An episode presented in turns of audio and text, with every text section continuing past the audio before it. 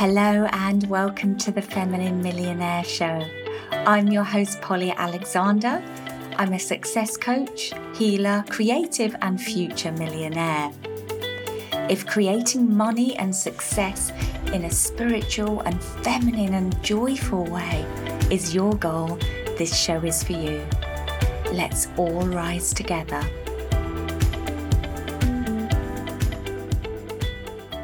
Hello and welcome to today's episode number 62 How to Stop Putting Things Off. Such a big topic. If you find that you keep putting things off till a later date that you're working on, unimportant tasks and not getting around to the important ones, or you're feeling the fear around a task, just experiencing some serious resistance, which I believe we all do, especially if we're committed to up leveling, then today is for you. I'm going to be sharing about the deep inner patterns that are actually beneath this that I see. I'm going to be sharing strategies for dealing with it. I'm going to be sharing a story of how I overcome it. But before I dive in, we are just about to close the doors to Thrive Beautifully, my really powerful mastermind for women entrepreneurs. If you've just discovered me or you have been busy and you want to check this out, this literally is your last chance. Go to thrivebeautifully.com and if the page is closed by the time you come to it, just email support at pollyalexandre.com. Enrollment closes at the end of April and we kick off in May. Okay, so I'm going to rewind the clock. It's four years ago, and I was experiencing some epic procrastination. I had a mailer sequence to write my introductory or welcome mailer sequence. So when people join my list, they receive a series of helpful emails about how to transform their money mindset. And I wasn't just aiming for one email or two or three. I wanted to do a whole sequence. I had so much to share. But this was something completely new for me now. It was one of those situations where there was always something more urgent or important to do, and quite frankly, more interesting. I'd been avoiding doing this with spectacular success for a number of weeks. I mean, let's be honest, probably months.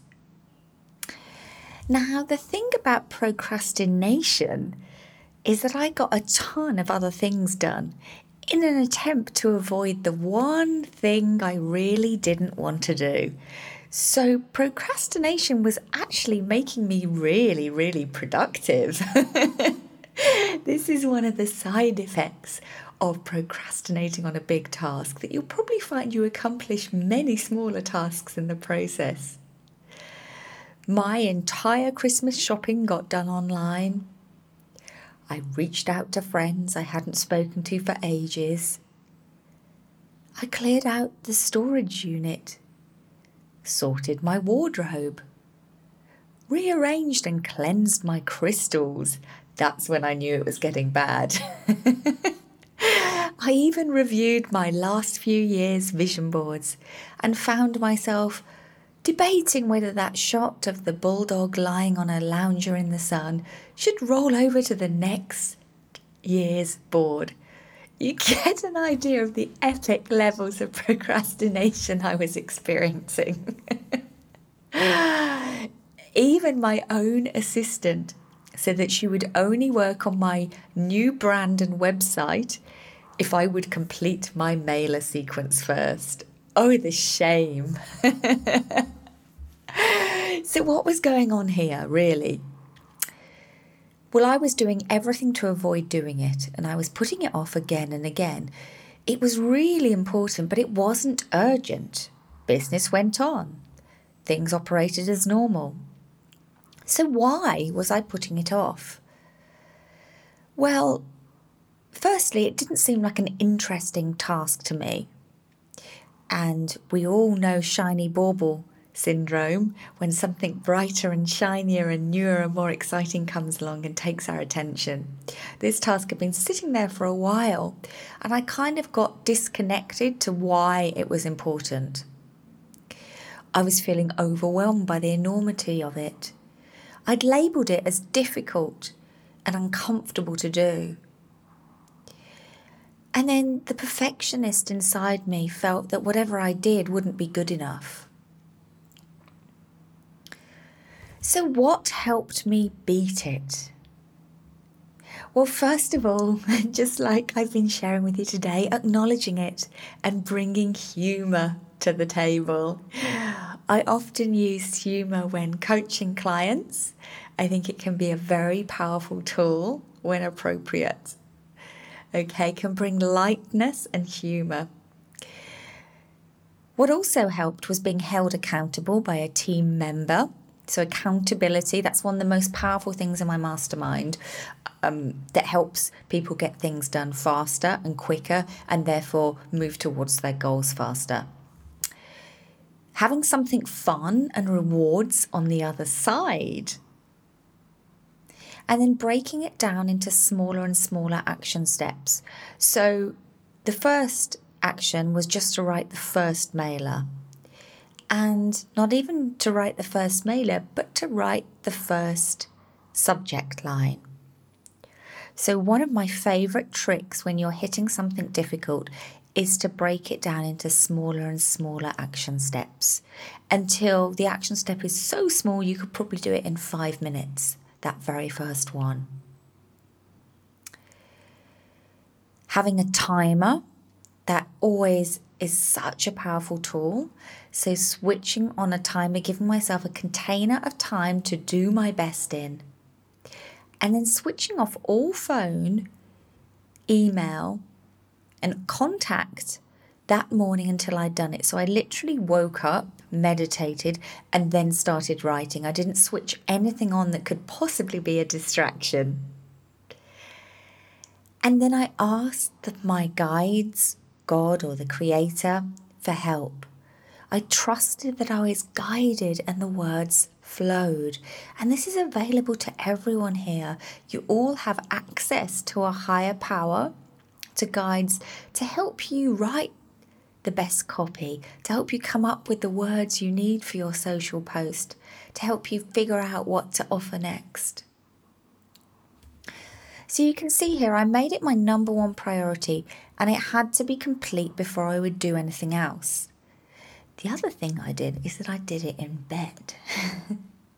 and this is actually one of my most productive environments in the morning only. So I don't work in bed during the day or in the evening. But in the morning, when I have some writing to do or some reflection, I find it really helpful to be in that soft, feminine, nurturing environment with some nice drinks and snacks. And that creates a beautiful environment for me to create in. So, what can be the deep inner patterns lurking underneath putting something off? First of all, it can be an overarching feeling of not feeling good enough. And so we sabotage tasks and actions that would move us forward or create more success because we don't feel worthy of that success or deserving of it. Maybe we don't feel deserving of more ease, money, or success. So we will subconsciously put off things that could make life easier, that could take us forward. There's often a fear of failure running underneath. If I try, I could fail. If I don't try, I'm not failing. Perfectionism, it has to be perfect, otherwise, it's not good enough. Typically, these programs have been running for a long time. Perfectionism usually starts in childhood when we discover that if we performed or we are obedient or we did well at school, that we won the love and attention of our caregivers, of our mother, father. So these patterns run deep, and then when we go to drive forwards in our businesses, they rear their head once again, but they don't start in adult life, they started decades before. And maybe what needs to be released in you to prevent this pattern taking over is an old identity. Maybe that old identity is I'm slow, I'm lazy, I'm not smart enough, I'm always late. I'm not a good writer. Here's some examples of old identities that I've worked with people on releasing and letting go of. So, three simple strategies to break this pattern of putting things off. You're going to like the first one. the first one is do nothing. Do nothing. Literally do nothing. Keep putting it off. Now, stay with me before you think I've gone completely crazy. If you keep putting it off, eventually the pain of not doing it will be greater than the pain of doing it.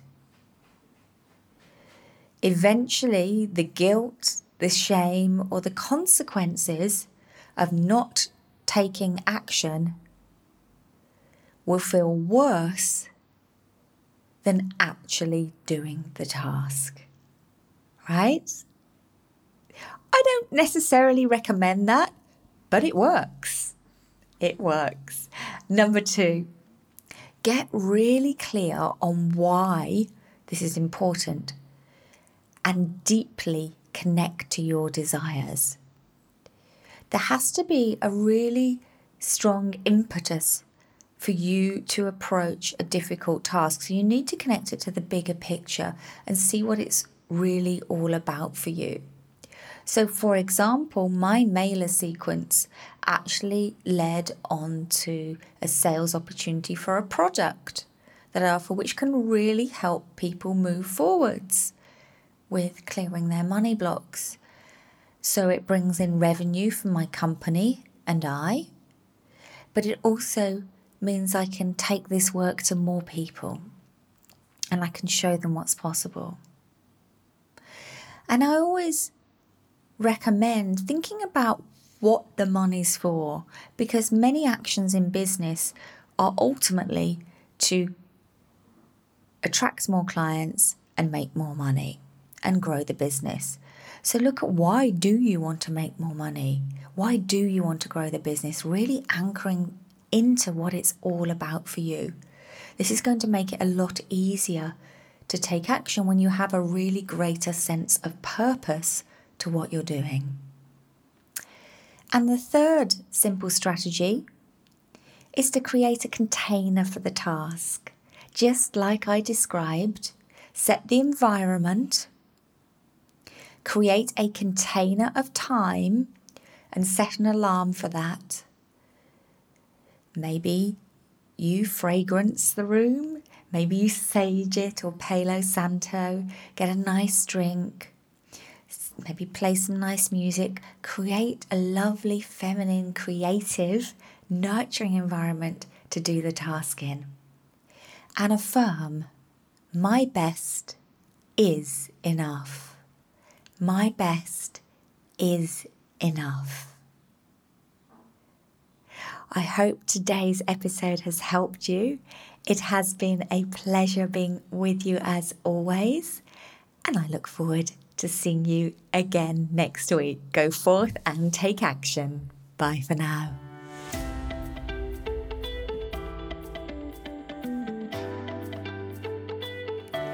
Thank you for listening to today's episode. I always love creating these episodes for you. Just a quick reminder that the doors to Thrive Beautifully are about to close. Go to thrivebeautifully.com to learn more about my super powerful year long mastermind and business accelerator program for women entrepreneurs. If your intuition guides you to it, email support at pollyalexandre.com or book an interview time directly on the website. I would love to receive your application. Have a beautiful and abundant week, and I'll see you again next week. Bye for now.